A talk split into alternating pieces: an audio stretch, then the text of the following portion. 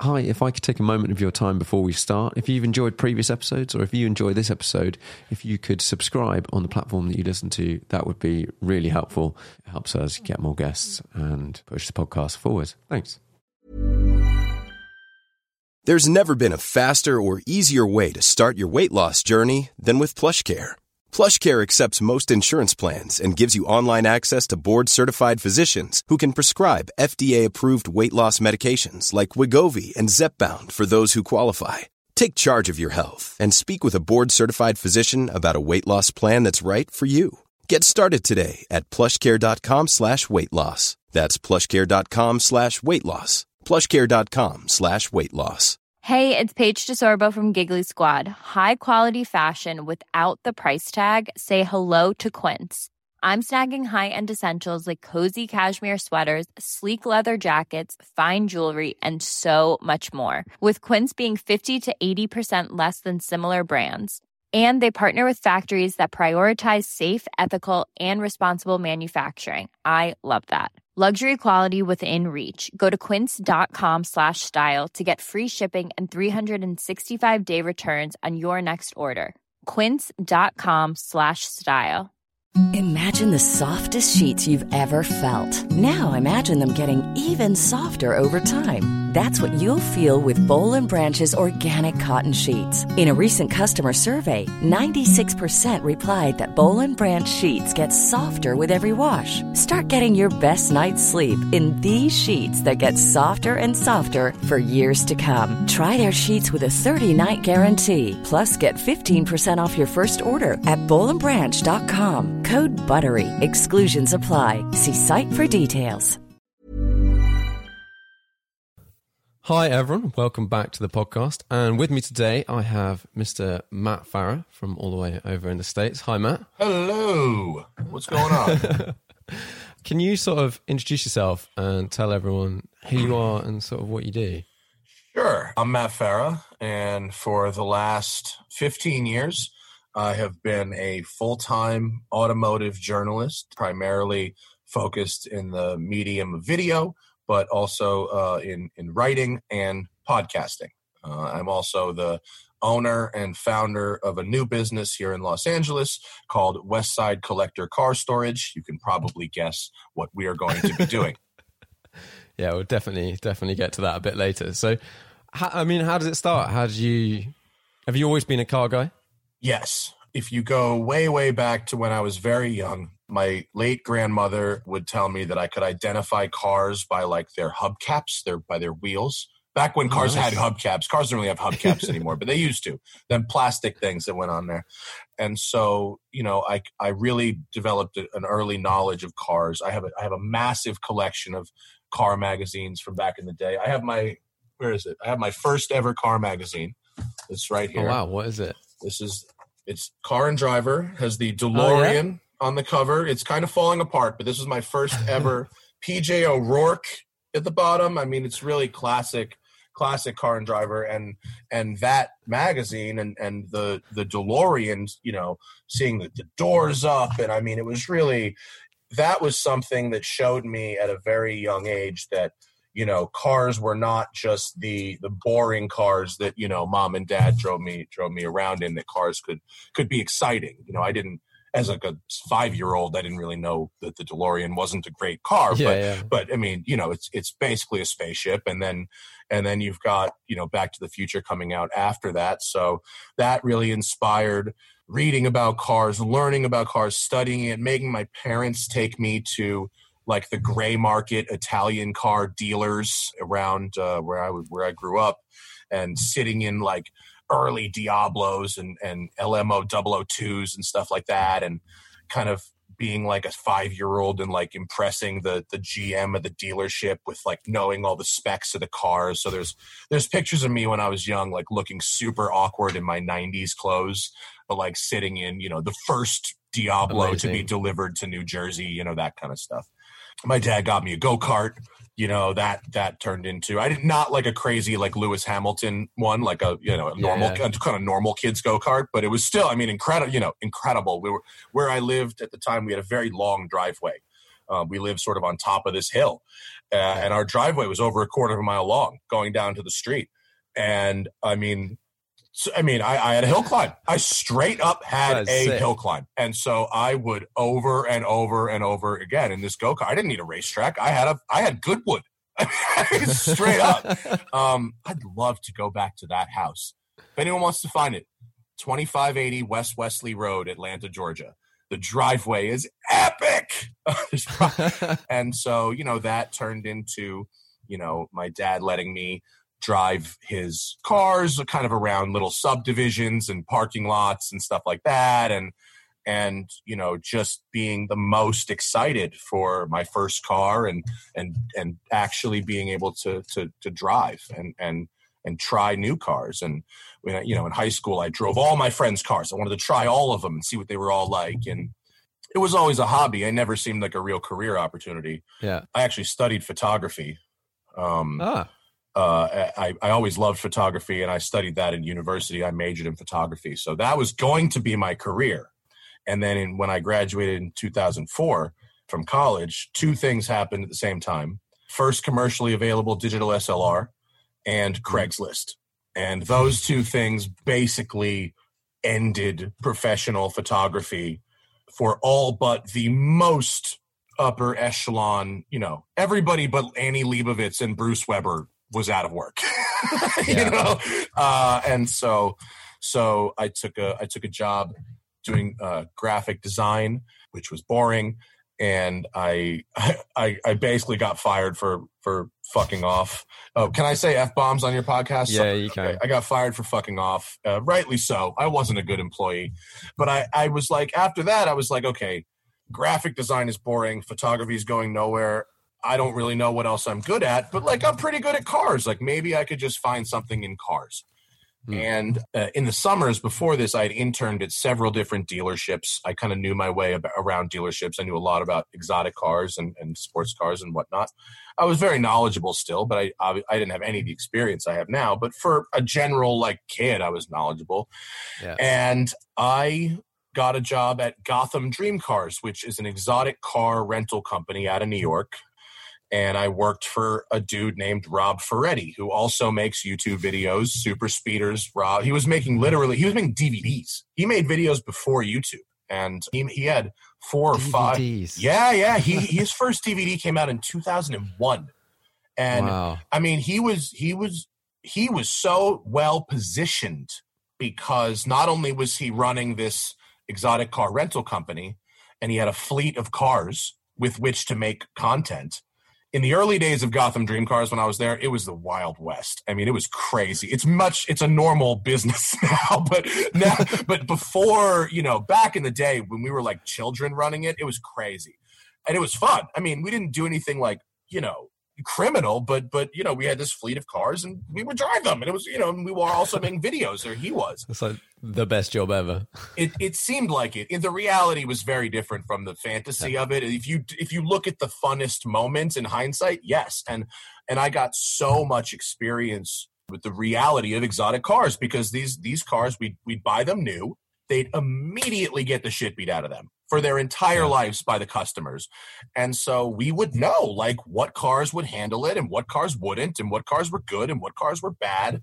And we drove them all and they we had an in-house tech. So we were when they were taking them apart to fix them, we would we would look at them and we would see who would go what what would go through tires and brakes and the clutches and and I learned so much and and it was because that was a transitional period in exotic cars, the single clutch automated systems, having yeah, detailed yeah. experience in that area really, really, really helped. Really helped later.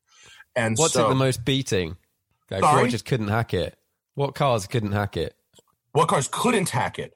Couldn't, and yeah, um, both ends. So the a lot of the single clutch manual cars or single clutch paddle cars. Um, yeah, the yeah. 360s, Ferraris, the Murcis, the Lambo Murcis, and the early Gallardos and the Aston Vanquishes would all just lunch clutches like at probably like by 10,000 miles all of them needed clutch replacements. Wow, yeah. Um and and mainly that was because the the customers didn't really it's not that they didn't know we would tell them how to drive those cars you have to drive them in a specific way Yeah. but when You you, rent the it. car you just don't give a shit and so for instance you know and then the ferrari 430s we all the headers cracked we had you know every single one of them the headers cracked and the tail lights would fall out and and there was really weird stuff we found really strange stuff about all of the cars and the Yeah, yeah. and and the best car by far that we had from my perspective was the Ford GT. I mean, we had an 05 Ford GT, Mm. which is one of the top five best driving cars of all time. I mean, it's the most mag. Have you ever driven one? I, I haven't, but I did a road trip earlier in the year, and um, we went to Sweden. And one of the Norwegian guys that came brought a Ford GT, and he'd done the bumper to del- delete Mm, and a bit of like nipping and tucking, and just drove it like a madman the Mm-hmm. Entire time. And it it just completely summed up for me why the new one just isn't that interesting to me at all. Well, they the had very different goals. They're very different cars. The the 05 Ford GT, 04 Ford GT was meant to be the ultimate road car, and it was. Hmm. Compared to everything that was out of the time, 04 Ford GT, put that up against an 04 360, and a 360 is a lovely car, but it's no Ford GT. The 04 Gallardo, which was so terrible, they completely redesigned the powertrain a year later. Brand new car, one year powertrain. Okay. That's how bad the 04 Gallardo was. You know, the 04 Vanquish, look, I own a Vanquish, and I know what it is, Yeah. and it's not a Ford GT. it was so good. And the new Ford GT is so clearly a homologated race car. The old Ford Yeah. GT made a terrible race car. A couple of them went racing and they looked amazing, but they didn't win shit. The new the new one is a homologated race car for sure. But but that car was the Ford GT was the best car we had in the fleet. It was crashed, I want to say 5 times. because nobody customers customers crashing Yeah. it into stationary objects um always always when it first started raining it was very bad in a light rain and it had no stability control. Ah, yeah. um, and the original tires the oe tires the goodyears were horrific and and it was very hairy to drive in the in the wet. It, but five accidents not one injury. No one was ever hurt. It was Oh, very it was is a very strange thing in which it was very easy to crash and yet very hard to get hurt. Yeah, I guess all all low speed pulling out of junctions, whatever. Just Not necessarily. right a round. couple big hits. The car was, there was some a, there was a telephone pole side a, a- a- a slide impact. slide side impact with telephone pole. The pictures were gnarly. And Rob Ferretti, I believe at the time, like put them on YouTube or whatever whatever he was using to share at the Yeah. time. Like we, you know, it was fucking crazy. Um, and we also my favorite car we ever had at the rental company. The Ford GT was was my favorite in terms of just the best the best car. You know, Hmm. we had Murcis. So think of everything. I worked there 050 0507. So we had the best of everything from Yeah, that. yeah. We learned a lot about what because we bought the best of everything, and we learned during that time that you don't have to. Like we learned that Yeah. people won't pay any more to rent a 911 Turbo than they will to rent a 911 Carrera. Yeah. It's just that so so we had turbos and we learned to not get turbos anymore. You know? But anything had- with a Ferrari badge. right, and we also learned to eliminate. Yeah, all Ferraris must be red. All Lamborghinis must be yellow. We learned that to to to not ever get stick shift cars anymore. I think at the time we went there, while the time I was there, I had gone through like we went through like a hundred cars maybe, and seven or so I, like every the long story short, every stick car we had was totaled. Every single one. And compared to zero of the paddle shifted cars. Wow. All versus none. That I mean, that's how how bad an idea it is to rent out a stick shift car. My favorite car we That's ever nuts. had there, though, was a very early Ferrari 360. Very early. And it I don't know where it came from, frankly. We- bought it used. I don't know where it came from, but it was literally the first car they had as a company, and we st- still had it. It had 140,000 miles on it. And this thing was crazy fast. Crazy fast. Like, you remember that? press car? it It, I believe, was a ringer press car. It was a super early build Euro spec car that read in kilometers, and it it had some stuff on it that other we because we had like six 360s, so we Yeah. other stuff on it that the cars didn't have. When I tell you that this car would walk a challenge Stradale like it was standing still, and it sounded so crazy. Like it, uh, we had a again, we had a bunch of 360s. None of them sounded like this fucking thing. This motor, this motor was hot. Something was up with this car, and I don't know where it came from, but it was an Yeah. early car at the time that people weren't modifying these things yet. You know what I mean? A mm-hmm. 360 was still like a pure thing. Yeah. It wasn't like, you know, You don't mess with it at that point. right. This fucker was hot. And it, we and we le- lent it out. Every we rented it a bunch. Everybody loved it. Everyone who worked there loved driving it. It was everyone's favorite car. You know, and it had it had maintenance issues like all of them. It had been through clutches. It had been through gearboxes, maybe an F one pumps. The the F one pumps would go bad once in a while. Eventually, and there is video of this. Rob has a great video of it. Eventually, it was being driven by a customer, and he must have been, he was probably going 85 or 90 miles an hour, sustained, but in like third gear, like just not upshifting. Yeah. He blew an oil line and it, it caught fire and it, it burned to the ground on the Oh, side dear. of uh, the Palisades Parkway. There's a great video of it just melting to a crisp. I'm in it. I'm in the video because I was there that day. And if you see me, I weigh like 80 pounds and that more in that video than I weigh now, and I have big, big sideburns. But but fucking OG Gotham Dream Cars uh, was a was a it was an Back interesting day. time, man. So so anyway, when that I, I left there after a while to start this car wash with my friend Larry, who you may have heard of because he also makes videos. He's he's one of the Yes. best detailers in the world, Larry I Kosilla. have. I have some of his ammo stuff Do you in the house. Isn't it great? I mean, he's I mean, good. so he's he's a, such an interesting guy. So Larry and I were uh, best friends from middle school all through high school and afterwards. And we had a car club together in high school. We all had Mustangs together. We all had 5.0 Mustangs. And uh, so he was had just bought this detail shop and and he brought me in to help kind of grow it and turn it into like a bigger Hmm. thing. Uh, and we basically, I mean, I had to wash some cars too, but I, I hated that. and and, uh, I wasn't very good at it.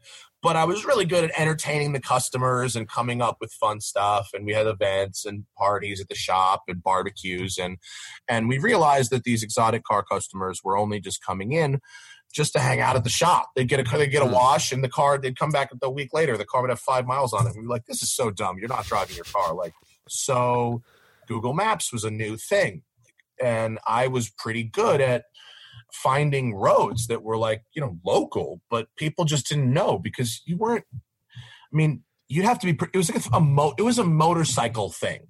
Right to, Yeah. to to dig through maps and find was sort of a motorcycle thing. The car guys, they had their roads. They didn't really do Yeah. digging. Um, and so at least at least where I was from, uh, maybe maybe other places they're, they're screaming at the podcast, going, "We fucking love the roads." but I got really good at Google Maps. I put together these incredible drives, and we'd have little details like I'd have scouts drive ahead of us and radio back for cops. Nice. We'd have a Nice. barbecue. We'd have, and then YouTube launched, and we went, oh, well, I could hire a video guy, and we could make videos of our drives, and then people would know that we're cool because we'll brand the videos. And so, this was like a couple months after YouTube launched, and we started making videos, and the videos are still on YouTube. If you search New mm. York Motor Club on YouTube, you'll find some amazingly ghetto videos. I'm going to look that up. Well, what's the most interesting thing about those videos in hindsight is that they're so old. They're su- such early YouTube.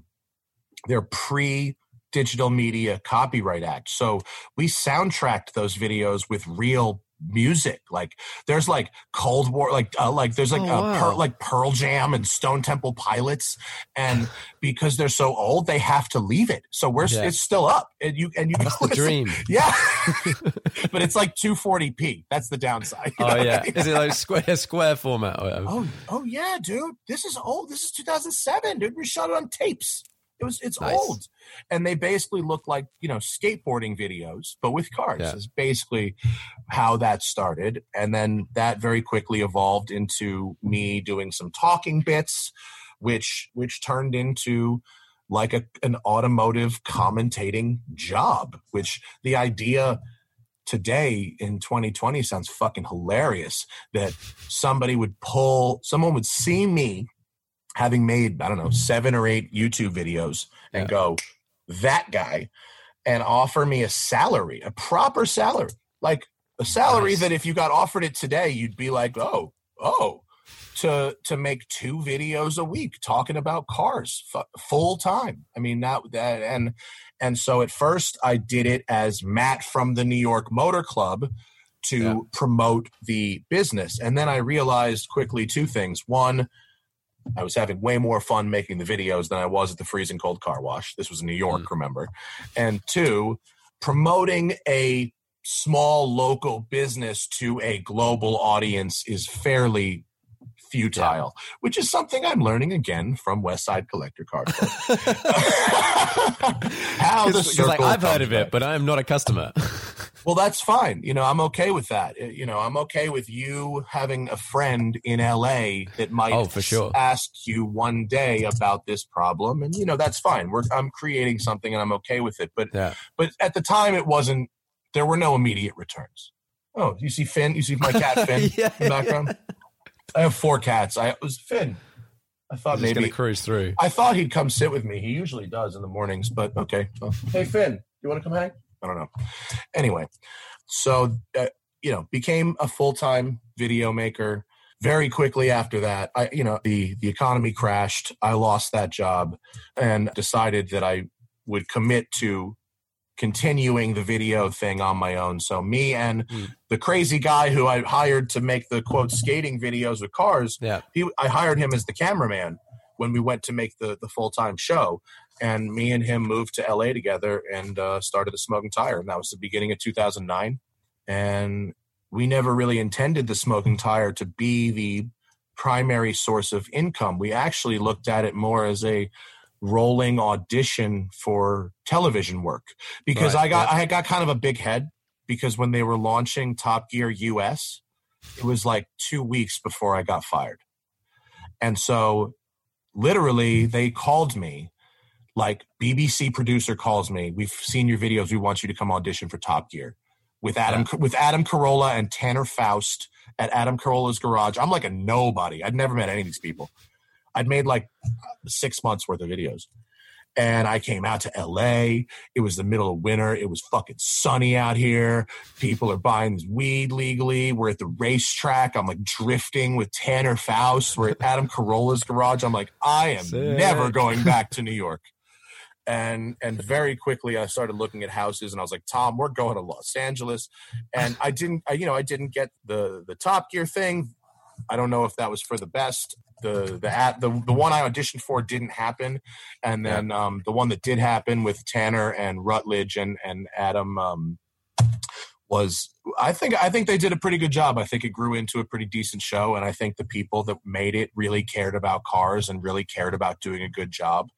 And I think by the by the last few seasons of it, they were um, they were doing their own stuff, not repurposing ideas from the Yeah. British show. But I think I mean uh, all those all three of those guys are now now my friends and i think they they ultimately chose the right people and it's fine but so i did some other like i've done very probably i don't know five or six different cable tv shows and Yeah. we did the drive network thing and uh you know here we are that's the Yeah. that's 20 29 minutes worth Oh, not bad pretty good pretty good usually it takes me about 34 to get there yeah, you buzzed through that pretty well.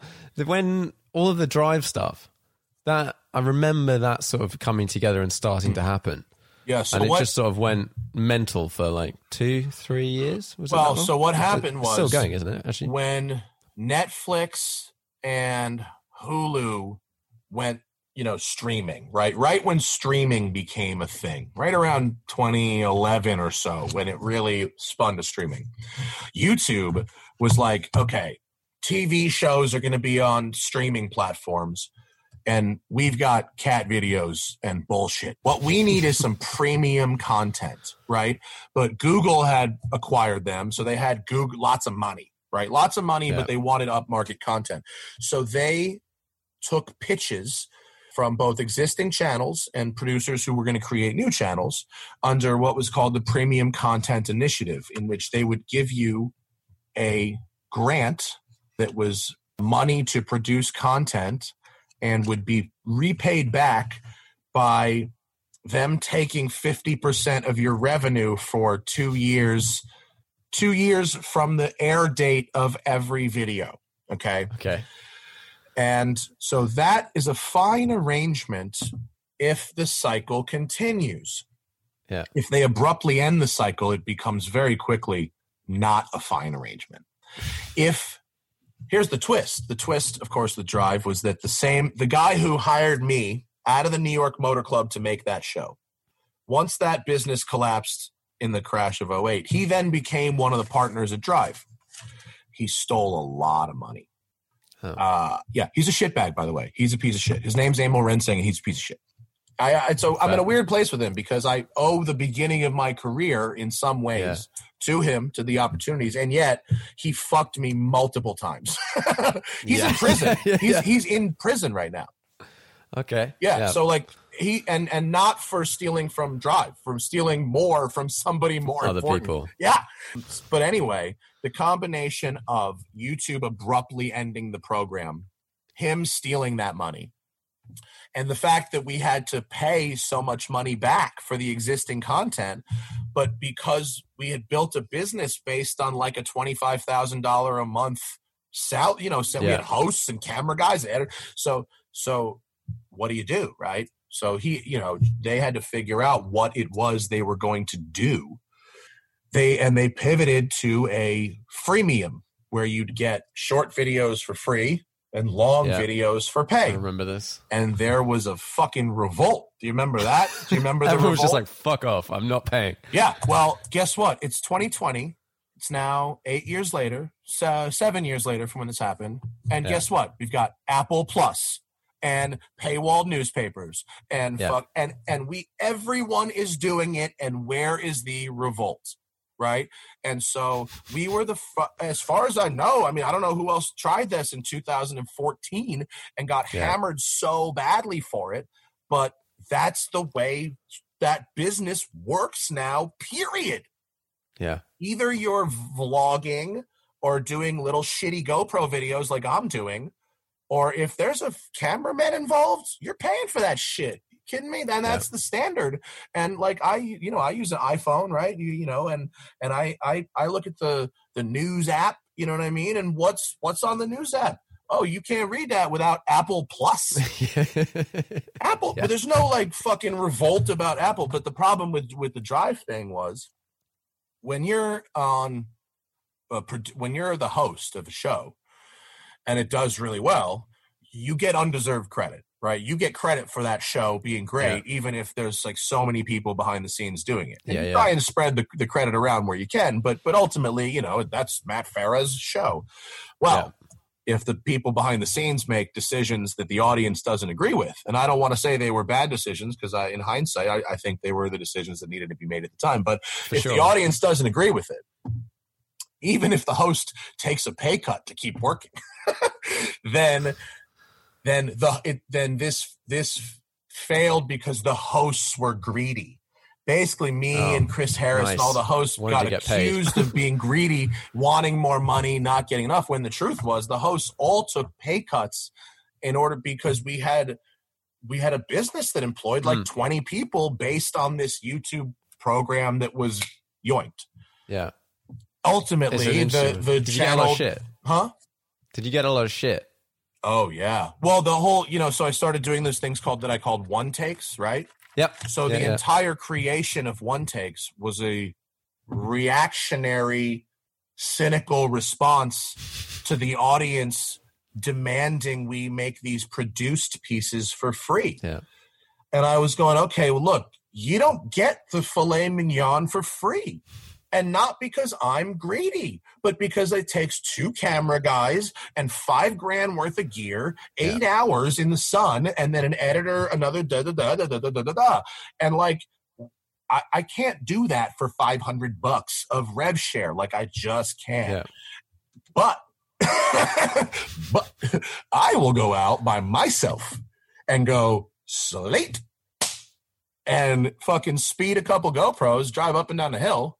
And now I have put in a micromanaged amount of time very cynically. No B roll, no editing, no music, no Yeah. production. Hey, Matt, it would be great if you got some car to car. Fuck yeah, it would. Not happening. Eat a dick. You know what I mean?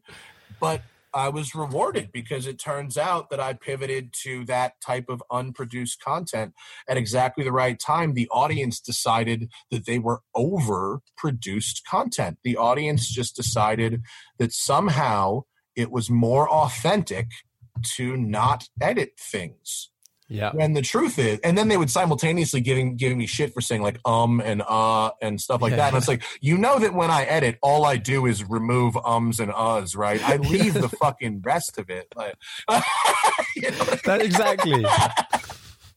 like, bro, you expect me to talk for 15 minutes on the fly while driving without saying um or uh? How about Yeah. you go fuck yourself? Are you kidding me? Although having to edit videos of yourself, I find massively forces you to think about how many ums and ahs and things like that you say. For example, you must have found that with well, the podcast. Yours are actually all live now, aren't they? yes. Are most of um, them live. Yes, but to they are live, yes, but to to the point that you're making about that, once I the pivot from produced videos to one takes of the smoking tire didn't happen overnight. I first we me and Tom, my partner and and editor, Yeah. we learned that that the money we were bringing in was not justifying the production. And the first thing we did was I had to learn how to edit myself. And so I knew what a good finished product would look like. But what I didn't know how to do back then was host for the editor, uh, Yeah. where you would speak one sentence at a time with a pause that can be removed. You know what I mean? You'd have little thoughts you'd go to, and Yeah. you, and when I learned to edit, I got massively better at hosting for the editor Yeah. having said that when i'm doing one takes I, I i don't employ those techniques because they would sound weird as fuck if you didn't edit Yeah, and take too much time to edit. You then have to edit it. yeah and it wasn't about ums and uhs for that it was more about like advice for anyone who wants to host videos that are being edited like speak in one sentence at a time and then take a break. It'll make your life great like, as an Yeah, editor. yeah. and also people are like matt how do i do what you do? They really they really don't like when i respond to that question with learn adobe premiere pro that's not Yeah. it's not a good answer that they want to the, the question they really have is how do i book press cars not Yeah. not how do i actually do the job you have and how do you actually do the job i have step one adobe premiere pro yeah. And then make thousands of videos and put Yeah. them out on the internet. Yeah, I mean, I think between 2015 and 17, I made 700 videos entirely by myself. You know, That that's, is- that's pretty gnarly. That's some good going. What was the most number you've shot in one day? Seven. Oh, Yeah, seven car reviews in one day. You want to talk Seven about different something- cars one Yeah, seven different cars. Yeah, yeah. I, well, I mean, what the what what I would do, like I talked about micromanaging, right? Like the problem, one of the problems with making videos for me is it here where I live, we've got these incredible roads, right? Where I drive these cars, these mountains are just it's just the best. Outside of like Switzerland or something, like this is the best it gets. And Yeah. so, but in normal LA traffic, you're talking about 90 minutes each way from my house. Okay yeah. they're in the middle of nowhere and that's for that's why i go there but but but it's so if you have to factor in three hours transit time plus your gas and you know a meal or whatever half a day of not being at the office if to do one car video well your hourly rate just went down so much but if you factor that three hours of transit time amortized over seven videos your your rate is like way better and so Yeah, yeah. and so I I I try I did it a couple times. I didn't do seven. I think I did seven, maybe maybe twice. I did six a bunch. In fact, I would almost always schedule six, assuming one or more would no show, and I would kind of panic if all six showed up. It's like an airline, you know, they oversell the airline and just Yeah. assume it's like that. I would over overbook and assume a break or a bail. you know? Yeah, it seemed. I remember when you, you, I sort of first started seeing the one takes, and it was at the time. I'm I'm quite good friends with Tim Shmee One Fifty. Mm. So you, have you ever met him? And early in, early on, I was always the photo guy that was like, let's make the most scenic, artistic, amazing movies, whatever. Right. And he would just be like, yeah, I tried that once, and it didn't make a difference to the audience. They They'd rather care. I filmed it on a phone, so that's all I'm going to do. no, he's you know he's right. The the the audience will happily ask for all the production in the world, and if you give it to them, the returns are extremely incremental, if anything, and and the co- and there's no extra uh, return financially at all. So yeah, you know it's it's limited. I I added drive-bys at one point after Yeah. after about a year. I added drive-bys and um that's that's all I ever added, you know. And and Zach is doing his own one takes now, and Yeah. and I think as as I predicted, he'd he'd get hammered in the comments for six months, and then people would realize that he's actually smart and funny, and and I think he's right, and he's earned himself a little cash Yeah. doing that. But ultimately, look, you make 700 videos in two years. I I burned myself out. I didn't For sure. And so I I dialed that back. I I now limit myself to to press cars. Also because you know I found you know I found myself like judging people's personal shit. Like you know people can make their own choices, and you don't want to. At a certain point, you don't want to interview a stranger for 15 minutes whose only qualification is that they have a mildly interesting car. Now, that's not. I'm not trying to shit on anyone who's ever brought me a car. I've Yeah, met a yeah. lot of really nice people, and I really appreciate them bringing me a car. And I'm not unappreciative of it, but the fact of the matter is, I don't want to say, stand on the side of the road, give me your keys. And I Yeah. don't necessarily want to interview someone just because they own a. Whatever. blah, blah. Yeah. Anything. Yeah, I mean, yeah, and and also and also driving a car for 15 minutes. What happens is you develop a checklist, right? You go, Yeah. how's the power? How's the suspension? How's the brakes? Is this a good value? Blah blah blah. Yeah. And then you get out of the car and it's like it's gone. It's just gone. It, it, like- I can't. I don't even remember because there's, there's three more over here I got to drive. Right? And then you repeat the same thing. And if your goal is to develop an encyclopedic knowledge base, that's a good way to do it. But I went too far. Like Yeah. like two or three in a day is really manageable actually, Yeah. but seven is like you know. So and and more importantly, more importantly, I am I really want to judge. A, there's just more to talk about with a new car, right? Because with a new car, you could talk about a 1998 Honda Accord. Uh, What do you say? That's all right. yeah. It's all right. Uh, it's a decent car. Okay, fine. But like the new, even if it's the new Honda Accord, well, what's different Yeah. from the last Honda Accord? You know what I mean? And and it's it's here's a big conglomerate that wants your money. Should you give it to them? That's different from. Do I like how this guy modified his shit? You know. Yeah. And so that's that's and it's been more rewarding. I've I figured out that the strategy, rather than double dipping my time by having seven guys come out with cars, I Yeah. now double dip my time by do a one take, do this thing called just the noise, which is even easier. I don't even have to talk. just record the Yeah. exhaust and drive. Nice. Then I'll take the still photographs because remember I have a degree in that Yep. and then I'll write an article for a road and track. And so now I spend a week with the car. I make notes. I really have something to say, hopefully. Mm. I say what I say in the video. I clarify my thoughts in the article.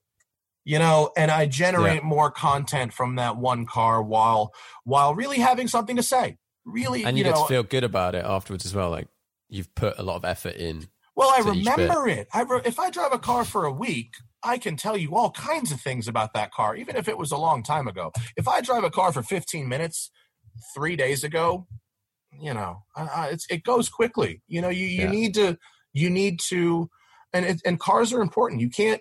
Yes, you can judge a car's dynamics very quickly if it's very good or very bad, but if it's somewhere in the middle, a lot of nu- nuance happens over using something over a period of time, especially Yeah. something as nuanced as a car. I have I have specific potholes near my house where all cars are compared on how they take. They one of them they repaved a couple weeks ago. I'm like, fuck.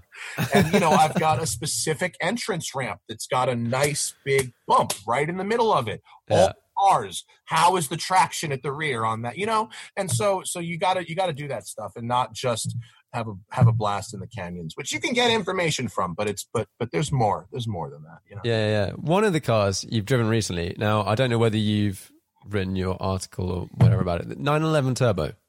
I did write the article and I made a video and I made a just the noise video and I took all the stills for that article. Okay. Boom. And, and they're all live and out and out there. Yes, the article is on roadandtrack.com uh, dot com, and I'll the videos are both on my YouTube channel. I think they did pretty well. I think they're like 300, 300K, high 200s or something. They did pretty yeah, good. good times. Yeah. What? uh, Talk to me. What did you think about it? So, well, I mean, look, obviously it's fantastic. Have you driven a 992, any I 992? haven't driven a 992 yet. So the 992s, uh, other than the, the GT car, which not, is not out yet, the 992s are all turbocharged, right? All of them. Yeah. So the only thing that differentiates the quote turbo from the Carreras is actually the displacement. It's not. It's the three. It's a three eight instead of a three zero. But the but it's even based on the same engine. So here's the problem for me. And and by the way, you know the car is spectacular, right? It's it's totally Obviously. versatile, easy to drive. It's insanely fast. It's built very well. You know all the things you expect from a 911 are there. It's big. It's big. And if you expect the mm-hmm. 911 to not be big, you're going to be disappointed because it's big. It's very very wide. But the Carrera S, for instance, is a really fast car. I mean, it's a really Yeah. fast car. I've driven that, the new one, I've driven a lot. I probably got 2,000 miles on the Carrera S. And I don't own one. We're talking about just test cars. Yeah, yeah.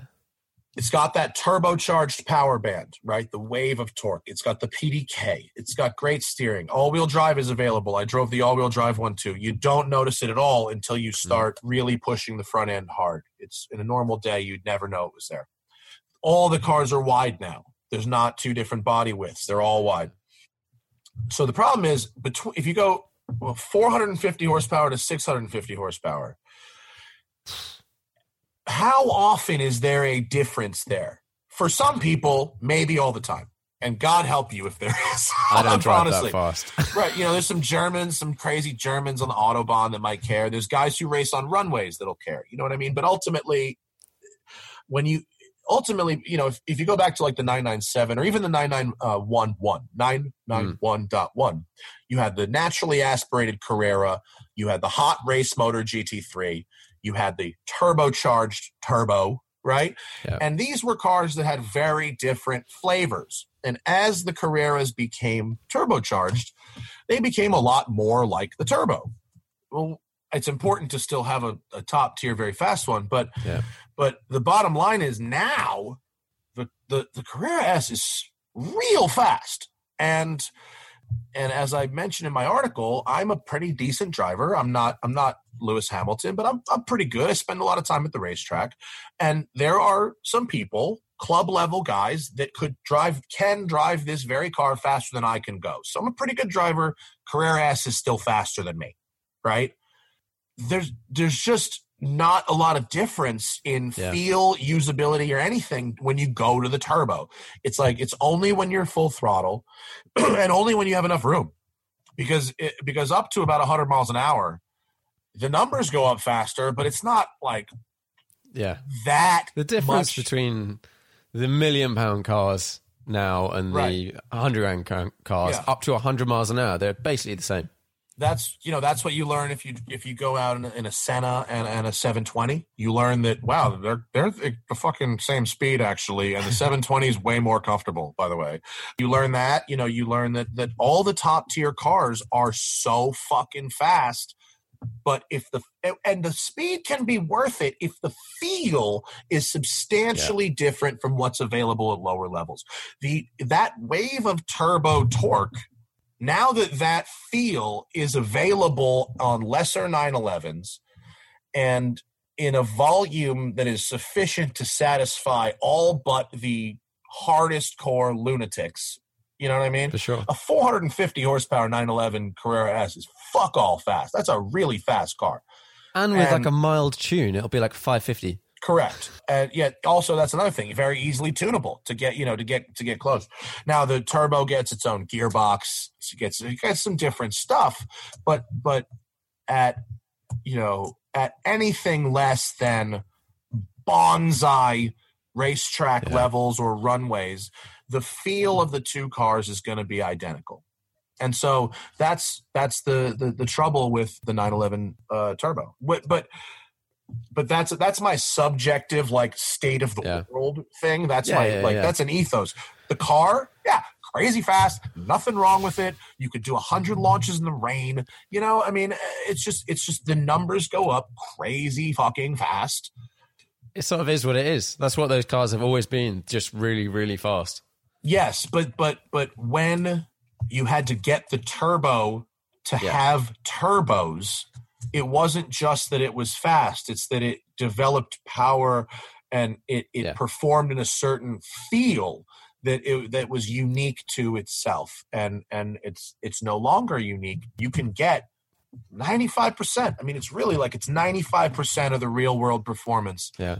from with a Carrera S it's the first time 992, and we need to move on for this because I know we don't have tons of time. But the first time I've looked at the Porsche range and gone, I just don't understand why you get anything other than basically like a C2S. Or okay, I do. I, I like my GT3s and stuff like that. Yeah, I mean the, that four that four liter engine is worth spending the money on on the six speed gearbox. Like definitely. I mean GT3 yeah. the PDK is lovely as well, but but uh but a, a touring with oh that's fucking good. That's nice. Yeah, that's that. a nice car. I but we'll, we'll, see the the next GT3 at some point in time. Yeah, whilst we're on 911s, cool. Let's tell me a little bit. You have a Safari 911. I do.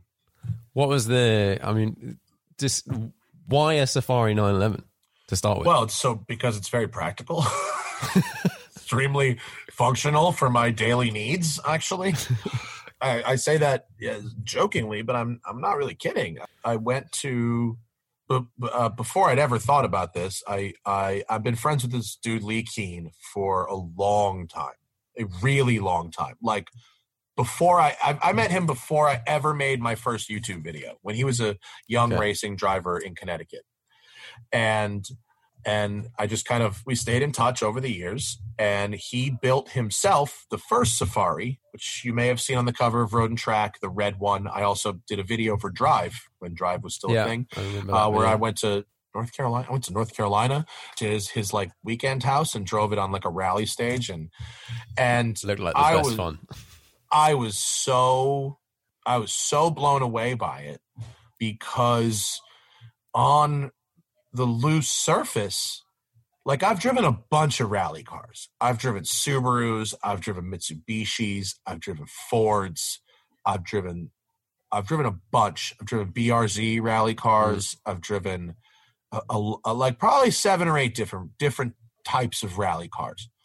I have never driven a rally car that turned, initiated a slide, held the slide, straightened out from the slide like this car did. I've I've never I've never seen it before. No handbrake. And and then and then you drive it on the road and it's just the coolest. It's just got the best personality. And it's not been ruined in the sense that you're you're that it that it has very it's very well mannered ruin you know there's people who think every 911 should be pristine factory and they'll think it's ruined. And there's people that every 911 think every 911 that should be modified should there's be thousands out there. modified in in an R Gruppe you know backdate kind of thing. So but for me it, it, it became a quite a practical decision. At the time i i had owned a in the past a ford raptor hmm. um, which was a cool There's never been a faster or easier way to start your weight loss journey than with PlushCare. PlushCare accepts most insurance plans and gives you online access to board-certified physicians who can prescribe FDA-approved weight loss medications like Wegovy and Zepbound for those who qualify. Take charge of your health and speak with a board-certified physician about a weight loss plan that's right for you. Get started today at plushcare.com slash weight loss. That's plushcare.com slash weight loss. plushcare.com slash weight loss. Imagine the softest sheets you've ever felt. Now imagine them getting even softer over time. That's what you'll feel with Boll and Branch's organic cotton sheets. In a recent customer survey, 96% replied that Boll and Branch sheets get softer with every wash. Start getting your best night's sleep in these sheets that get softer and softer for years to come. Try their sheets with a 30-night guarantee. Plus, get 15% off your first order at bollandbranch.com. Code BUTTERY. Exclusions apply. See site for details. truck and you know when you're driving on bad roads you know having like a baja suspension is pretty fun but it's enormous and so the idea of having suspension travel and the bash bars and the fog lights but then also having the, a lot of the things that i liked about air cooled 911s you know lee really liked these crazy interiors and i love crazy interiors and but but really it was it was actually driving his car. I, I, was so nervous when we got there because we're talking about a single stage, single track rally yeah. stage, trees, not sand, deep forest, trees, elevation. It's a it's fundamentally a dirt hill climb, and it was closed. It was just us, and he started by taking me up the stage, and this is like it was like around the corner from his house, so apparently he just like knows this really well. Yeah and he's in flip flops. He's got big feet, US thirteen, like big fucking feet, yeah. in flip flops, dude. And he's a big. He's like he's like six five, lanky, kind of goofy, goofy looking, lanky dude. And this motherfucker is. I mean, he's Leh Keen. If you've ever seen this guy drive, do you know who he is? By the way, I, have seen like a couple of videos of him racing and stuff. Have you seen the rain dance video? No. The best Leh Keen video. Go on YouTube and look at rain. It's called Rain Dance. It's a GoPro on his head Mm. It's him racing at the Nurburgring in a 911. It's either a, it's a cup or an RSR. I think it's an RSR. GT3R or something like that. Something like that. It's from yeah, it's yeah. from maybe 2011 or, or 10. He's racing in the rain, and it's the last lap of a race that is about to be called for rain. Mm. And in that lap, he passes 13 cars. It's it's just it's just insane. I mean, the guy yeah. the guy is so fucking good. He's probably I mean, he's one of the one of like the least recognized amazing drivers, I think. But he does all the stunt driving for JF and stuff, yeah. and and and he's just incredible. Anyway, he takes me up this hill in flip flops and shorts, like fucking Colin McRae. I mean, just like just rooster tails and just banging the rev limiter and you know swinging the ass like a foot from trees. And I go, I didn't think we were going to like die, but I was certain that there was no way I'd be able to do that. I was I was like, this is Leh being Leh, not this car. You know, we're just in an old 911. And then I drove the car, and I was very cautious at first, but within a few minutes, I wasn't Leh, but I was doing enormous slides and I was doing linking S's and and and what's great about you know 911s in general is especially old ones is your weight transfer is super important and the the big hurt the big the big like aha uh-huh, light bulb moment for me on the racetrack was once I started riding motorcycles and learned about front, rear, left, right, okay. right weight yeah, yeah. transfer and what that does to your balance, that was like an enormous change in race driving. And so, and so with the 911, you have to really shift the weight. Now, if you have a, a, long travel suspension, it allows you to shift the weight in a more exaggerated manner. It's like how trophy trucks work, right? Yeah. And so when you, it's hard to believe, but this thing on dirt is like a GT3 on the track. It turns in, it rotates, it's yeah. balanced you know when you do a big slide it's not you're not letting the wheel go and it's just here. It's here to here. Yeah. it's here to here to, it's it's it's 180 degrees in the wheel. And it's and it's just i took it to el mirage with larry chen and i el mirage is a big dry lake bed. It's like three okay, miles yeah. long. I did a second gear manji at like 50 miles an hour, Mm. asterisk out on the edge, not in the middle. I don't drift where they race because they got, you know, like uh, land speed cars out there going Yeah. 300. So you don't drift in the middle because they race on that. But out by the edges, by the brush is okay. I did a manji three quarters of a mile long. I mean, just just rooster tail and rooster tail and Yeah. rooster tail. And, and I mean, it's just it's got a, it's got a hot diff in it. You know, it's got a hot rod three two in the back uh, on a G fifty gearbox, and it's just so great. And and and even and and when it's not doing that, you know what I mean. That's something I've done a couple of times. Yeah. When it's not doing that, I'm driving it in a city. So it's not like it's my canyon car. It's not like I've sacrificed some mm. weekend canyon car. It's like, no, dude, you got to understand, like, because it has travel and bumpers and all this, like, I actually, I'll go to the fucking grocery store. Like, I use it for stuff because I'm not smashing potholes in a 911 in, like, inside LA, the streets suck. Like, it's potholes. Like, that's why people drive crossovers. It's like for that. I it's can imagine am- it's great for that. Like, the best, the best. There's no speed bumps. I you skip like a rock. yeah, And and when you pull up in the valet, they move the Bentleys for you. You know what I mean? You you Yeah. because here's a guy who looks like me, six foot three, two hundred and sixty pounds, bald, beard, getting out of a lifted pink Porsche. Like what the like? Who is this guy? What the fuck? I don't know. He goes up front. That's you know, it's such a it's such a charming, friendly car. It's not yeah, it's not this like you see some of these safari builds that are like real like apocalypse safari. They're like real Yeah. aggro, black one going around. real this week. trophy. Yeah, which is by the way looks like an exceptional quality build. Mine's not that. Mine is clearly a silly thing that where I have amplified the silliness. You Yeah. know, it's got bus interior.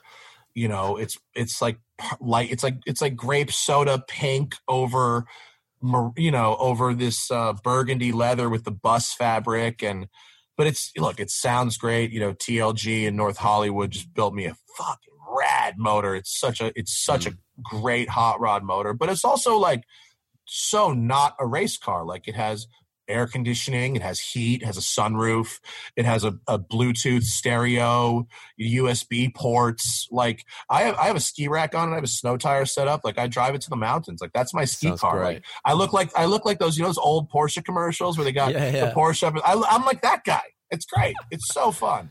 This is And, like um, my my sort of car. I have a backdated 911. It's an SC that's been messed with by a company here called Autofarm, Uh-huh. and I took it to Sweden in the winter Awesome. and drove around in the snow and stuff. And like you said, on- like a loose surface, it It's was just. I was there with a bunch of people with modern stuff. Like uh, I think someone had an AMG GT and a bunch of stuff like that. And this was just ten times more fun than and everything else. Yeah. and just it's just the sickest fun. It's just so epic hooning around in an old 911. Well, the Um, you know car that has really good on road mannerisms is is gonna with the right tires will have great loose surface mannerisms. I mean, so so for me the the ground clearance is nice, but that doesn't have all that much to do with its Yeah. loose surface performance. I mean, it's got the right tire and it's got a good diff, but but um you know when you can exaggerate that weight transfer it's it's a it's a shockingly nimble car on a loose surface. I can just mob this thing on dirt, and it's just it's really fun. It's really fun, and it's you know obviously the trade off is you lose steering precision on tarmac. Yes, Yeah. you do, and you know okay, but fine. But I'm you know LA is a big grid, man. I'm driving I'm driving it straight. I'm driving it on freeways. It's not it's not the canyon car. When if I'm in the canyons, odds are I'm working. I'm driving I'm driving you know something that's not my own car really. Yeah, yeah, totally. Mm-hmm. And then and then so you've during this time you've been doing the podcast Yeah. and we started the podcast in 2011 and at the time we were like this is stupid everyone's already doing a podcast why are we even doing this It's funny. I think I was talking to someone about that literally yesterday, and they were saying like, "Oh, we started a podcast like eight years ago," and then I Yeah. forgot about them. And then everyone is suddenly again is like, "Oh, podcasts are the new thing." Like, Yeah. they, they have actually Yeah. been around for a long time. it was it was a hard it's it's not hard because it's fun and in the beginning certainly it was just me and my crew lived in a house together. There's five of us living Yeah. in this big house. So so we just set up microphones on the dinner table and it was literally what we were doing anyway. It was like us getting Mm. high and drunk and yelling at each other and being silly. And eventually it became a little mildly more professional and we started booking Yeah. guests and stuff. And and you know, it, I love radio. I really do love radio. I did some radio back in the day on I had a show with Mike Spinelli on Sirius XM on RPM radio on uh, remember Maxim magazine? Yeah. They Yeah, had a chat. They had a channel and on satellite radio, and so so podcasts are great because they it's it's the same as radio, but no FCC. That's our our censorship here in the Yeah. states, and and you don't have to do it at any specific time. That was always the most annoying. Yeah. Showing up at exactly two o'clock to do your hour of radio was super limiting. So now you know that's obviously a thing, and and um you know I'm fortunate enough that I'm I'm mildly friendly with some people who have been very successful at podcasting, like Adam Carolla and Joe Yeah. Rogan. And so, um, I, I, if I have, you know, tips or, or, or need any, you know, quick questions, I, I try not to bother those guys too much. But, but, um, but it's a good resource to have, and and I still love doing radio, and I still, I still really like doing talking to interesting people. I think sometimes Yeah. I, I, I, I got to a point at one point that I was booking people that maybe weren't so interesting just because I thought we needed a guest and it was so guest driven. As it turns out, starting to look into the metrics, the shows that were just me and Zach did by far the best uh, by a, by an enormous margin, which was a really interesting thing to learn. So we're still doing guests, but we're making sure to have plenty of, of me and Zach time. The biggest news for the podcast, actually, because we're now on episode, I don't know, it's like five five thirty or something like that. Wow. Uh, the biggest news for the podcast is that I think in about a month we're launching a separate new YouTube channel just for the podcast. It's Ah, not. okay. We're finally. I, I don't know. uh, For such a long time, I was of the impression that if you've got an audience of almost a million people, Mhm. why wouldn't you feed that audience everything you do? I mean that that to me makes some kind of logical. logical sense, but I don't actually think that's how the internet brain works. I, I, I agree with you. I don't think it does. I, Yeah. I split You split, and, And- and looked in. I looked into it and saw people that were doing it, yeah. and it just doesn't. It doesn't cross over. Like, the, and then I, I put a few out on. I have a small YouTube channel, Mm. and put a few out on there, and they just the percentage of views that versus a normal video was tiny, Mm. Right. and therefore. YouTube's just looking at you and going, "Well, no one's interested in this," so then they just kill your channel. So exactly, nothing to add. That's correct. it, it, it, it, it. If you have even, you know, if you've a successful video, car review video for me, is a hundred times more views than a successful podcast video. Yeah, and so your channel gets ranked by those by it, it brings down the average it just the does. bottom line is i i talked to doug uh, demuro about it and he he came to the conclusion that if you ask youtube they will deny that bringing down your average is a problem but in his experience it was that's why he did the more doug yeah. like the separate channel. And so finally, we're just we're sucking it up. It's unbelievable undertaking to remove 500 videos from Oh, one you're channel. removing them and then They're- putting them back up. we are removing them all from the one channel and putting them Wow. all on the new channel. Yeah, yeah, quite, yeah. I guess from a searchability point of view, that's quite good. you know, it's what we're going to do. We're going to clean it all Yeah. out and we're going to put it on a separate thing and we're going to promote the shit out of it. It's the channel is just called the Smoking Tire Podcast. Um, Cool. It's very simple, but it, we're going to keep, we're going to separate it. And I, I hope that, that that, and we're also, that's going to come with a basic redesign of our channel layouts and stuff like Yeah, that. yeah. But it's, that's, that's our, as far as the media goes, that's our next thing Yeah. that we are, and we're moving. I mean, of course, we're moving to, from our studio that I fucking hate so much. I shouldn't hate it so much because it's been nothing but good to me. I've had no, almost no problems of any kind there in five Yeah. years. But it was, it's this little crappy building, and it was supposed to be a temp studio because Mm. West Side was only supposed to take a year, and now it's been five, and I want out of this studio and into my new studio so badly. So yeah, new studio and separate channel. That's what's coming, you know, this summer for us. How is Westside coming along? Is it is it all up and running now?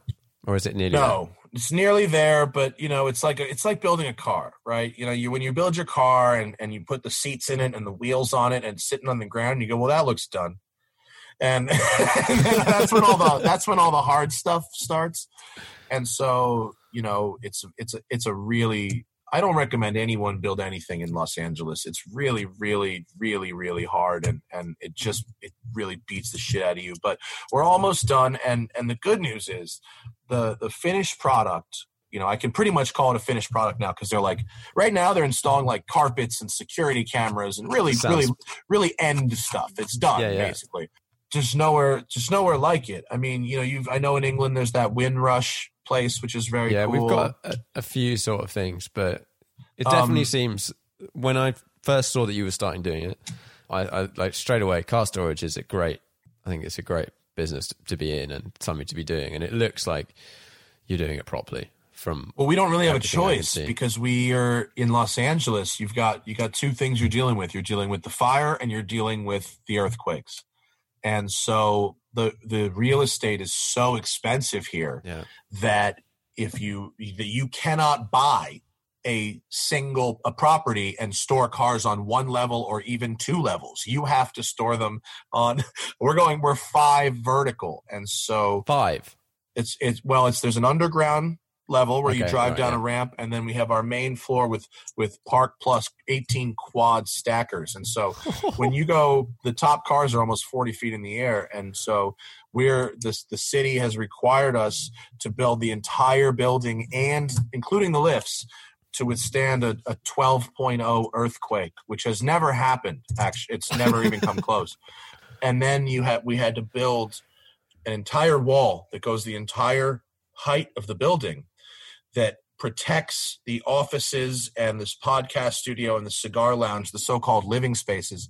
That is a two-hour fire barrier, meaning if a huge fire broke out, you could have a cup of tea in the lounge for Two two, hours? hours. Yeah, and watch it burn. Yeah. So you, you will never have to cut a podcast short. Never. No, yeah, no. Guys, here we get coming to you live.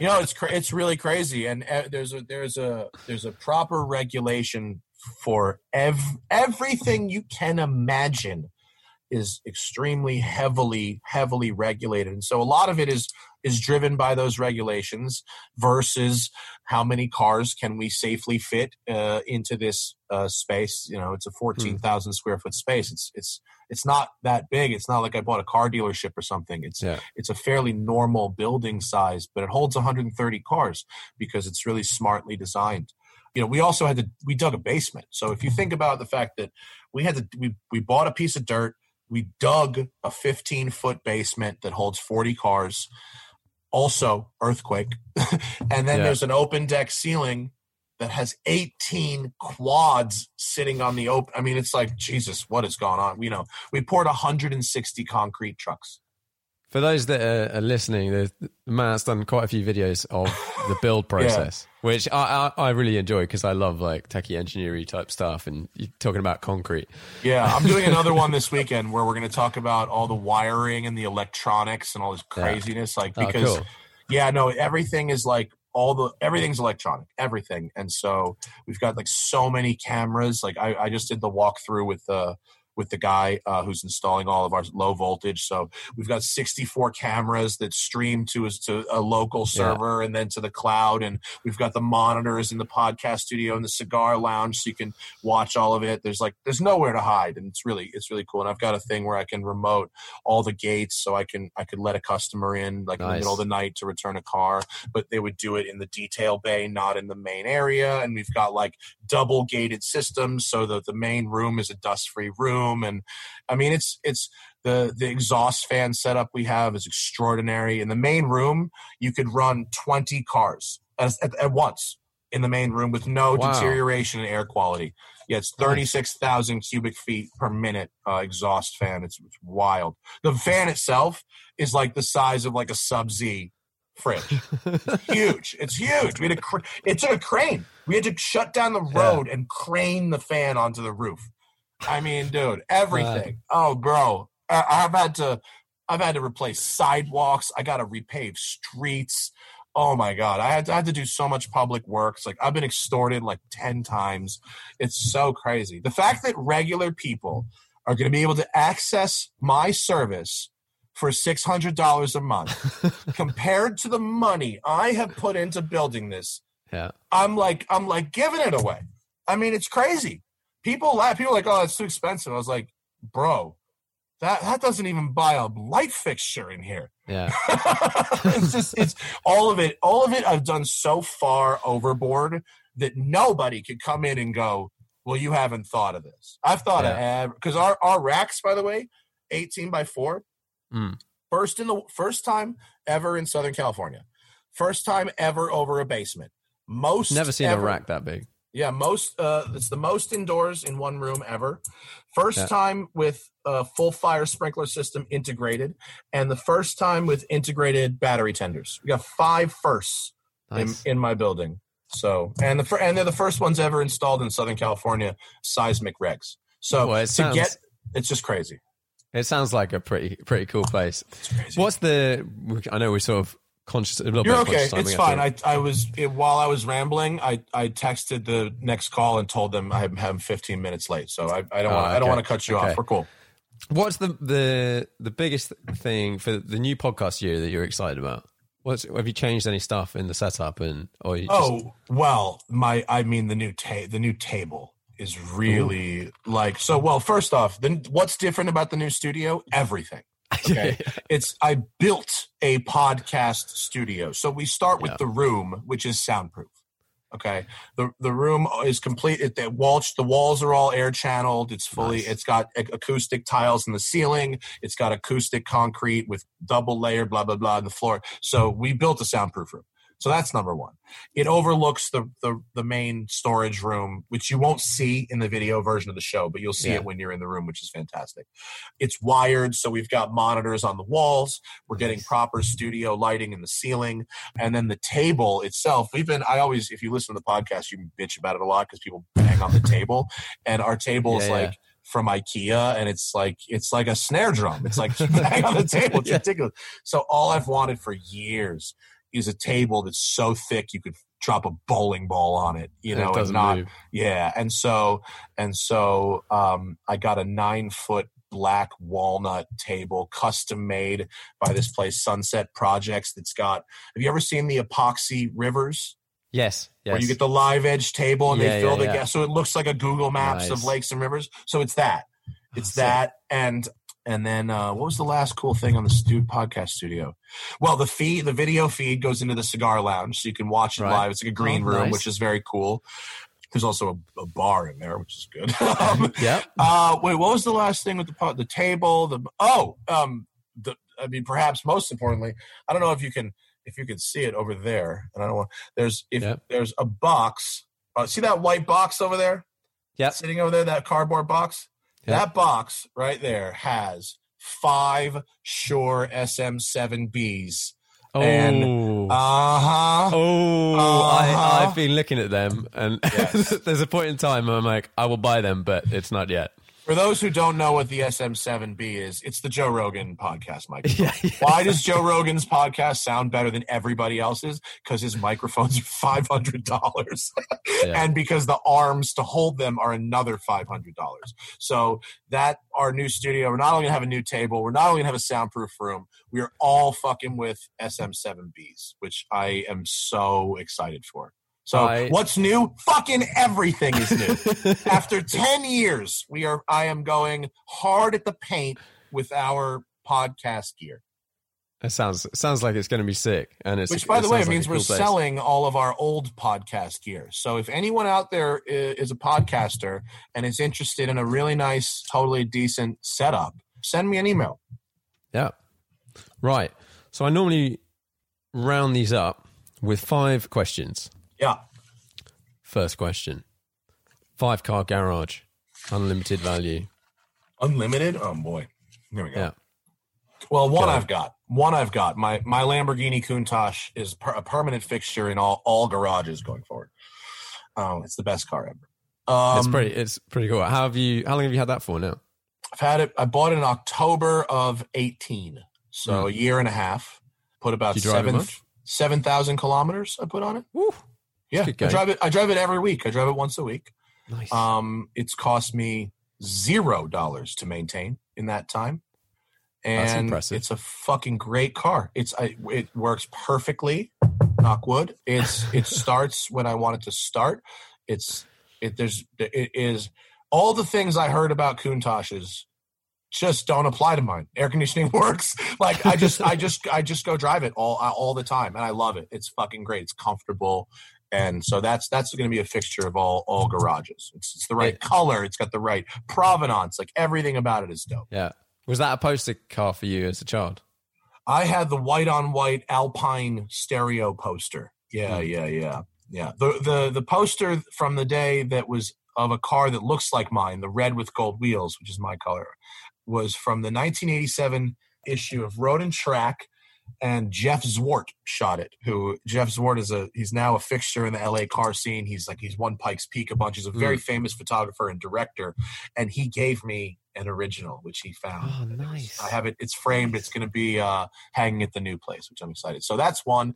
Uh, McLaren F1, obviously. Uh, McLaren GTR or normal or LM, LM or? LM, if you have to. You know, the LM is really where it's at. I had a ride in an LM once, and it was very, very special. That's that's seared. You then it would have to have a Range Rover.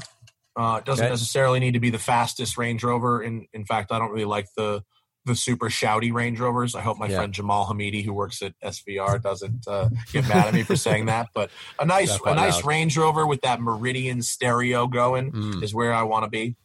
You then would want to have a Porsche Taycan Turbo S. Oh, Yeah, absolutely, absolutely. And then let's see, I'd probably want uh, a 997 GT3 RS four liter.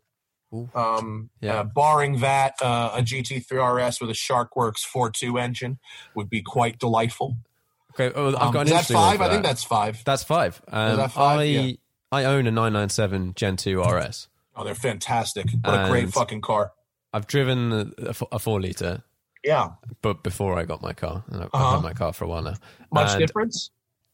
the- at the time, I drove a, a 3.8 and a four liter back to back within like an hour. It was a sort of a Porsche Experience Center, and then a couple of months later, I bought my car, and I've had my car for six years or something. And um, so I can't really remember. I remember the the punch in the engine, and it's been something that sat in the back of my mind ever since I saw that first Sharkwerks video from whoever. Probably me. It could well have been you. It could well have Probably been me. you. The blue, the blue car. Yeah, well, yeah, yeah, yeah. The yeah. blue yeah. car was the Sharkwerks 4.2. Now, I, I've never driven a 4.0. I've never driven a factory four liter, Yeah. but at least not of that generation. But to I've driven a bunch of the of the 3.8s. There's a there's a pretty substantial difference when you go to that Sharkwerks 4.2. That's a there's a big big punch. I think the the pickup is like a plus 60, plus 40 or something. It's a it's a big difference. But I think it was a I think it's a. I think it's more than that. might even be, it might be more. It might be like a hundred. I think it's a hundred. Yeah, but it's, I think that's a seventy-five thousand dollar engine. Um, and that's the thing. It's Yeah. I I've always pondered like, oh, should I do the conversion? Should I do the conversion? And then I I got in touch with them and found out how much it was, and I think Yeah. it was like forty thousand dollars, something like that. yeah, forty And plus your engine, right? Yeah, plus Yeah. your engine, which could then explode at any point in time. Right, right, I, right. I tried to find out how many had been done because if, if if like five hundred had been done and they've never had any problems, and I, I don't think they've had any problems with their car, but as far as I'm aware, there's only been like two or three that have been done. Yeah, there's not a lot of people that really go that hard at it. If I were you, I wouldn't fuck with your car unless something catastrophic happened, and if it did, that's when you would do it. Yeah, I think so. And yeah, yeah, yeah. one of the early on, the only sort of fault I have with my car is I wish it had a bit more low down torque. But um, oh, that's only a fifty thousand dollar problem. yeah, exactly. And I, I used to think that was an issue, and then as I got better at driving, you just commit. If you commit more on entry, yeah. you don't have that problem. That car's got it's got plenty of power. That's It's not, got a, enough. not a car that's devoid of power. No, that's And- those are really really good. I had a I had a week with the 9972 Mm. RS press car, and I whatever the mileage allocation was, I went way over. I'd like to. I'm not. I'm despite owning a Countach, like I'm not made of money, but but I one day would like to uh, to have one of those RSs. I Yeah. think it was it was that one left really left an impression. I think even more so than the GT3 Touring, which I also think is just spectacular. Yeah, I've driven a manual, manual 991.2, and it was something I considered changing my car for. Hmm. And then I've sort of gone against it because I've got so many memories with my car. And I keep, essentially, that was the body. first. I, I just like a smaller car. Yeah, it's, it makes a huge difference. Like, my old 911 is tiny. Yeah. Tiny. Yeah, But in, like- in mine you can you you you have a racing line within Yeah. your lane. Yeah, exactly. That's, you have like two lanes. yeah, you know, in the 992, the 992's track width is is crazy wide.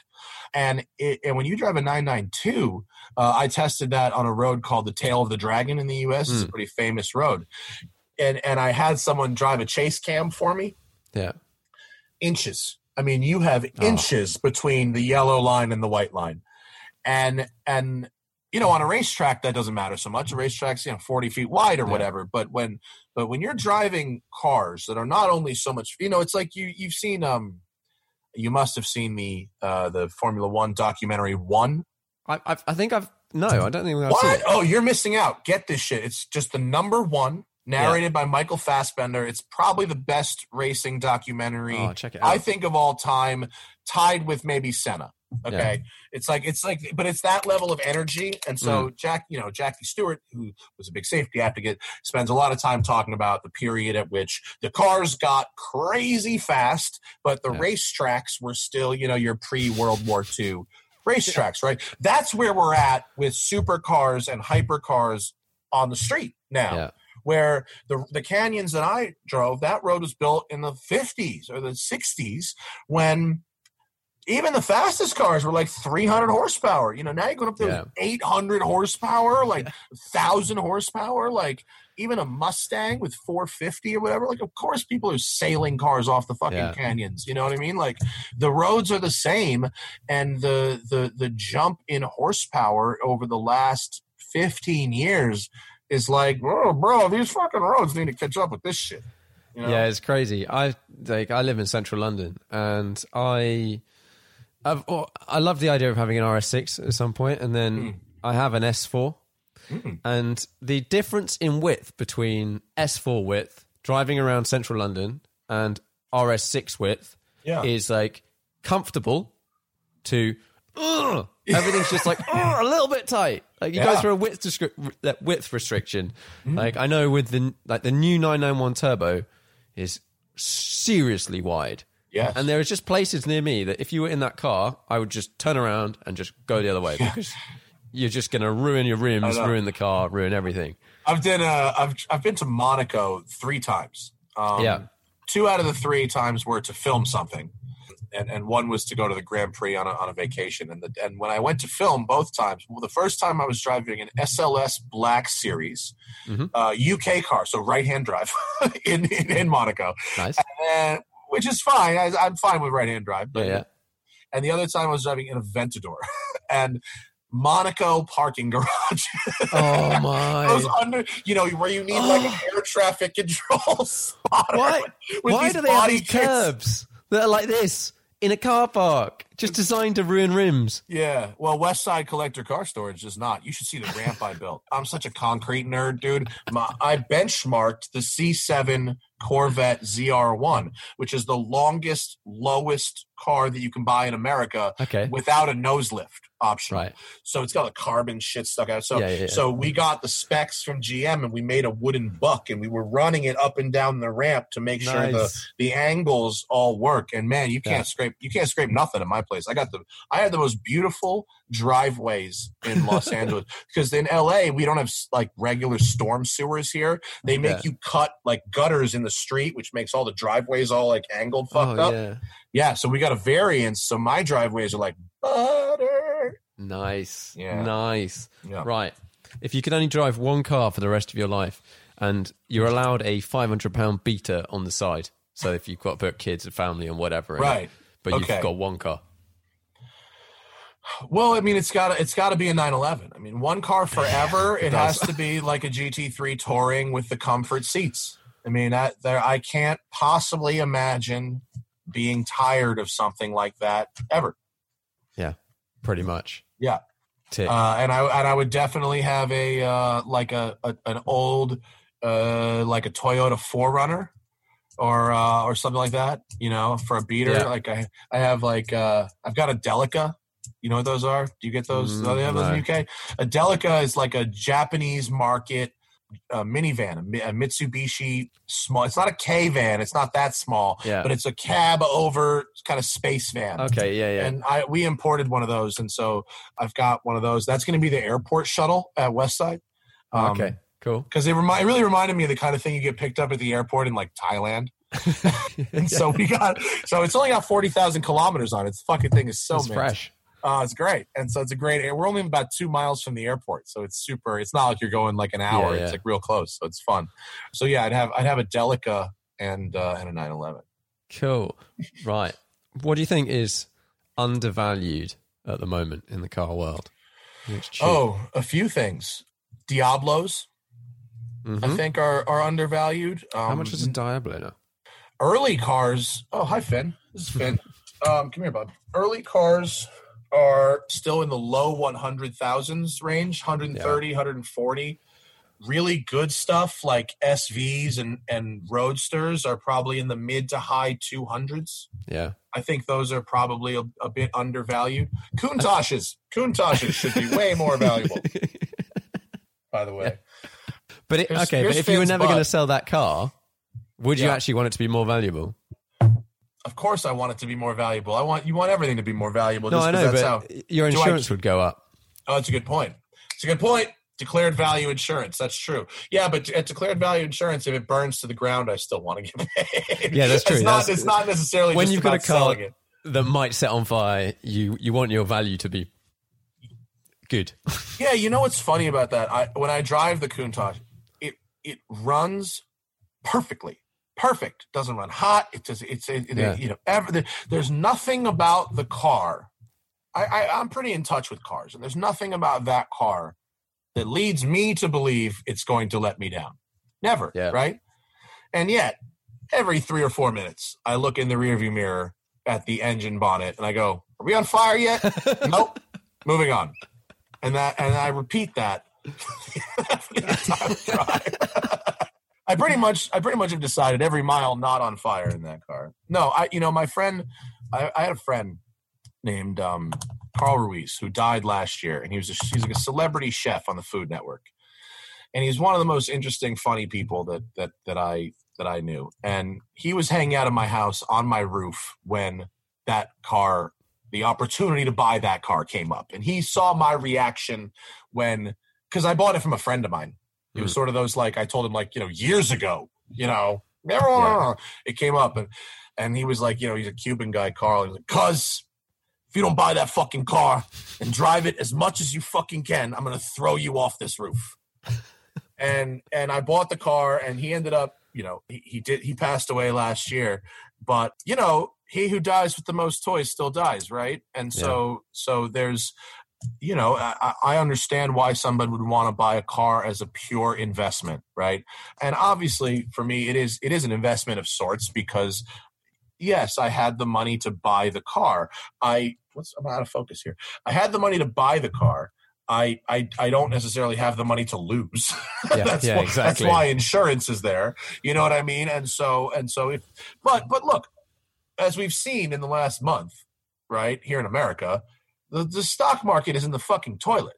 Yeah. Right? There's It's a good people place to have money. Right. There's people that had that go, buying a Lamborghini is stupid. Put your money in the stock market. And guess what? Their money is now worth fuck all. You know, or it's down it's down 50% because people are sick. You know what I mean? Because of something that has nothing to do, you know, with how that company performed, right? And you get no enjoyment out of it either. Right, and and yes, okay, the value of you uh, vintage cars is temporarily down as well. Sure, but in the meantime, I can go for a drive. It's still it's a, still a physical object, you know. And I'm not saying that that everyone should take their money out of the stock market and put in cars, but like I have money in stocks and I have money in other things, and I own a house and, and I own some watches and a car, and it's part of a diversified portfolio. and and you know the watches and the car are not bigger portions of the of the investment, but but it is absolutely more important. If you look at a car like mine and the, the mileage I've got on it, which is about 32,000 kilometers on my car, and you look at someone, cars that sell with more, 75 or 80,000 yeah. kilometers on them, if the car is nice, the miles were cheap. Yeah. You know, if you keep the car up, if you do the maintenance, if you start with the right car and keep it up, the, the miles are cheap, man. The, it, letting the car sit, not doing the miles yeah. is what's expensive because now shit's rotting, and now you got to eat some fucking twenty thousand dollars service, and you didn't even drive it. Like, ah, yeah, that's the worst. you know, if I have to pay some crazy bill, you know, that'll hurt. But I was driving the car and I broke it during the course of use, and well, that's that's. But what I found is the opposite. The last yeah. owner who uh, is a who was a dear friend, put a thousand miles on the car in 10 years and had to do a $50,000 valve job and a clutch and a water pump and a blah, blah, blah, and a blah, blah, blah, and a blah, blah, blah. I bought the car working out of a fresh service. that was the deal. He would service it and I'd buy it ready to go. And I did. And I just started driving it, treating it, you know, well, but treating it like a car, mm. just driving it. And guess what? Works right. it costs nothing. It costs yeah. absolutely nothing other than whatever hypothetical devaluation yeah. there is from from putting 7000 kilometers on the car which by the way have been extraordinarily fun yeah and and even if i lose a little money on the car you know what I mean? Like, uh, I, yeah, yeah. I drove, I drove a Countach. It's fucking awesome. There's so many other cars out there you could go and buy for the same amount of money or less, and lose significant amounts of money on. Like, yes. buy an SL65 or whatever that sort of shit, which is like 200 grand. Yeah, yeah. you lose a hundred in a in two months. Bro, there's people be leasing that shit in LA for like 144 months. yeah. Yeah, exactly ridiculous. Oh, is it, it's only this amount a month. It's like, yeah, but you pay that every month and you, you never get it back. Never, never. No, uh, you know, I, I can't recommend highly enough buying a vintage car, getting it sorted, and then using it as much as you can. Because yeah. I think you find if you do the math, the, the miles really are cheap, unless you're talking about some still in the plastic museum yeah. piece. I've owned some expensive and very expensive cars, and the ones that have been the most expensive to own have always been any car I've bought new. Uh, so I bought an RS3 new that and sold it two years later. That cost me a lot. Yeah, and I bought a Boxster new, and that cost me a lot. The My GT3 most, yeah. has made made loads of money. yeah. everything else is just up or the same. The biggest bath I've ever taken in a vehicle transaction was my Focus RS in which I yeah. in which I lost in which I lost twenty two thousand dollars in two in two years on a fucking Ford Focus. That's it. I mean, that's it. I mean, that is. I, I, it's so embarrassing, you know. And I talked to Rob Ferretti, and he go, I go, what did you spend to drive a three Ferrari 360 for ten thousand miles last year? And he goes, yeah, about four grand. I go, fuck.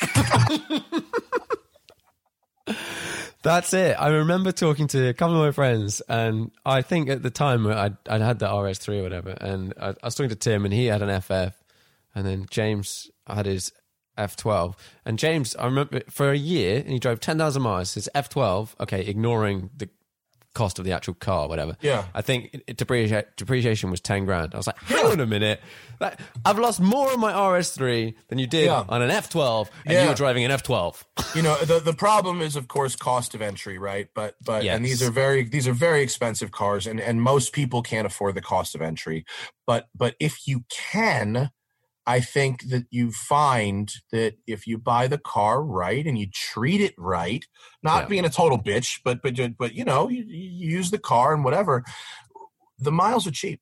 Yeah, The just mile- don't buy mile- new cars as well. Yeah, yeah. New cars are and actually really to go back at, back to the rental company you know we had uh, some different kinds of customers we had the guy who wanted to go to the club we had the the, the wife that got it for the husband for the birthday we got the person who might want to Mm. buy one and wanted the test drive and and and in the in the rental agreement it was very expensive to rent the car for the day but you got 100 miles included Yeah. but to go 200 miles to get double the distance was only like an extra $150 like the, Yeah. the, the miles were cheap Che- Yeah. and and they are if you own the car too. The miles the miles are cheap. Yeah, especially compared to owning it anyway and not driving it. That's fucking yeah. expensive. Because you know, it's, driving it it's two weekends. driving it's not expensive. Parking it's expensive. Servicing it's expensive. Driving it costs costs nothing. Yeah. There's a big argument for just like if you want a supercar, just rent it for a little bit. Uh, well, you know what they say in America: if it fly, if it flies, floats or fucks is the expression. Actually, hey, I'm sorry to to run, but I kind of have to. I kind of Yeah. have to run. Can I just give you the one one last question? Sure. Yeah. Yeah. Yeah. What's the most interesting car to you at the moment? What, like a new car? New car, old car, anything? What are you looking at and going, mm, I like that? Well, I just spent a week with the Morgan Plus Four. Oh, um, interesting. Which I, I love Morgan so much. I think they're Yeah, so they're cool. charming and any and you know they're objectively such pieces of junk, but subjectively so wonderful. You know what I mean? And if you if you were to write a review and talk about the suspension quality or the build quality or Yeah. the really anything, it's all going to be terrible. But but to drive one, whether it's a three wheeler or a plus four, is is a, is an It's an extraordinary experience, yeah. experience that to contrast with a couple weeks ago with the 911 Turbo S that where this where you you know it's, it's all the waves of turbo torque and the number just goes up faster and you just Yeah. go go to jail or the wall faster you know the the the Morgan um, and I'm they have a brand new one that I think is already out in the UK in the US it's still the last of the old the one Plus Ford six? engine no the new plus 6 in the UK Yeah, I've driven there's the you drove it I've driven the plus six, but there's a new plus four as well. Right. So there is, but not yet. I have we have the old plus four still here Right. just for a bit. But it's a 70 year old brand new car. I mean, and so to drive our canyon roads in that car, which was were designed around the same time, it's like, oh, well, this is a totally interesting and different and unique motoring experience. And so I think what we're going to see, I hope what we see going forward is as our everyday cars become more egg like and bland and electric and there's not anything necessarily wrong with electric evs can be fun but but but but soulless right i think we will see First off, it'll be Morgan and the cockroaches at the very end. Yeah. you know, Yeah. Morgan, everyone else will be dead, and Morgan will be like fucking chiseling wood over there. But um, but we'll see the the the real specialty low volume manufacturers like BAC and Ariel and and people that are making these really you know engaging cars. Um, I think will will have their chance. Cool. Well, I'm aware that we're we're running out of time, and that has that has been that's been great. Thanks very much. Thanks. No problem, man. Thank you for uh, thanks for calling. Yeah, Um, it's been good. Yeah, uh, check. Uh, I guess I'll just plug everything else. Check out all my stuff. Is the Smoking Tire? I got YouTube. We got podcasts wherever you get your podcast. It's also a video show on my YouTube channel for the next month, and then on its own channel. My Instagram is pretty fun. You see cars, but also watches and my my cats and food. And follow me on Twitter if you want to hear me be a left a liberal progressive. Um, but that's it. Thanks, man. Sweet.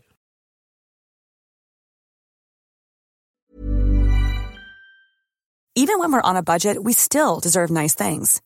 Quince is a place to scoop up stunning high-end goods for 50 to 80% less than similar brands. They have buttery soft cashmere sweaters starting at $50, luxurious Italian leather bags, and so much more. Plus, Quince only works with factories that use safe, ethical, and responsible manufacturing. Get the high-end goods you'll love without the high price tag with Quince. Go to quince.com slash style for free shipping and 365-day returns. Imagine the softest sheets you've ever felt. Now imagine them getting even softer over time. That's what you'll feel with Boll and Branch's organic cotton sheets. In a recent customer survey, 96% replied that Boll and Branch sheets get softer with every wash. Start getting your best night's sleep in these sheets that get softer and softer for years to come. Try their sheets with a 30-night guarantee. Plus, get 15% off your first order at bollandbranch.com. Code BUTTERY. Exclusions apply. See site for details.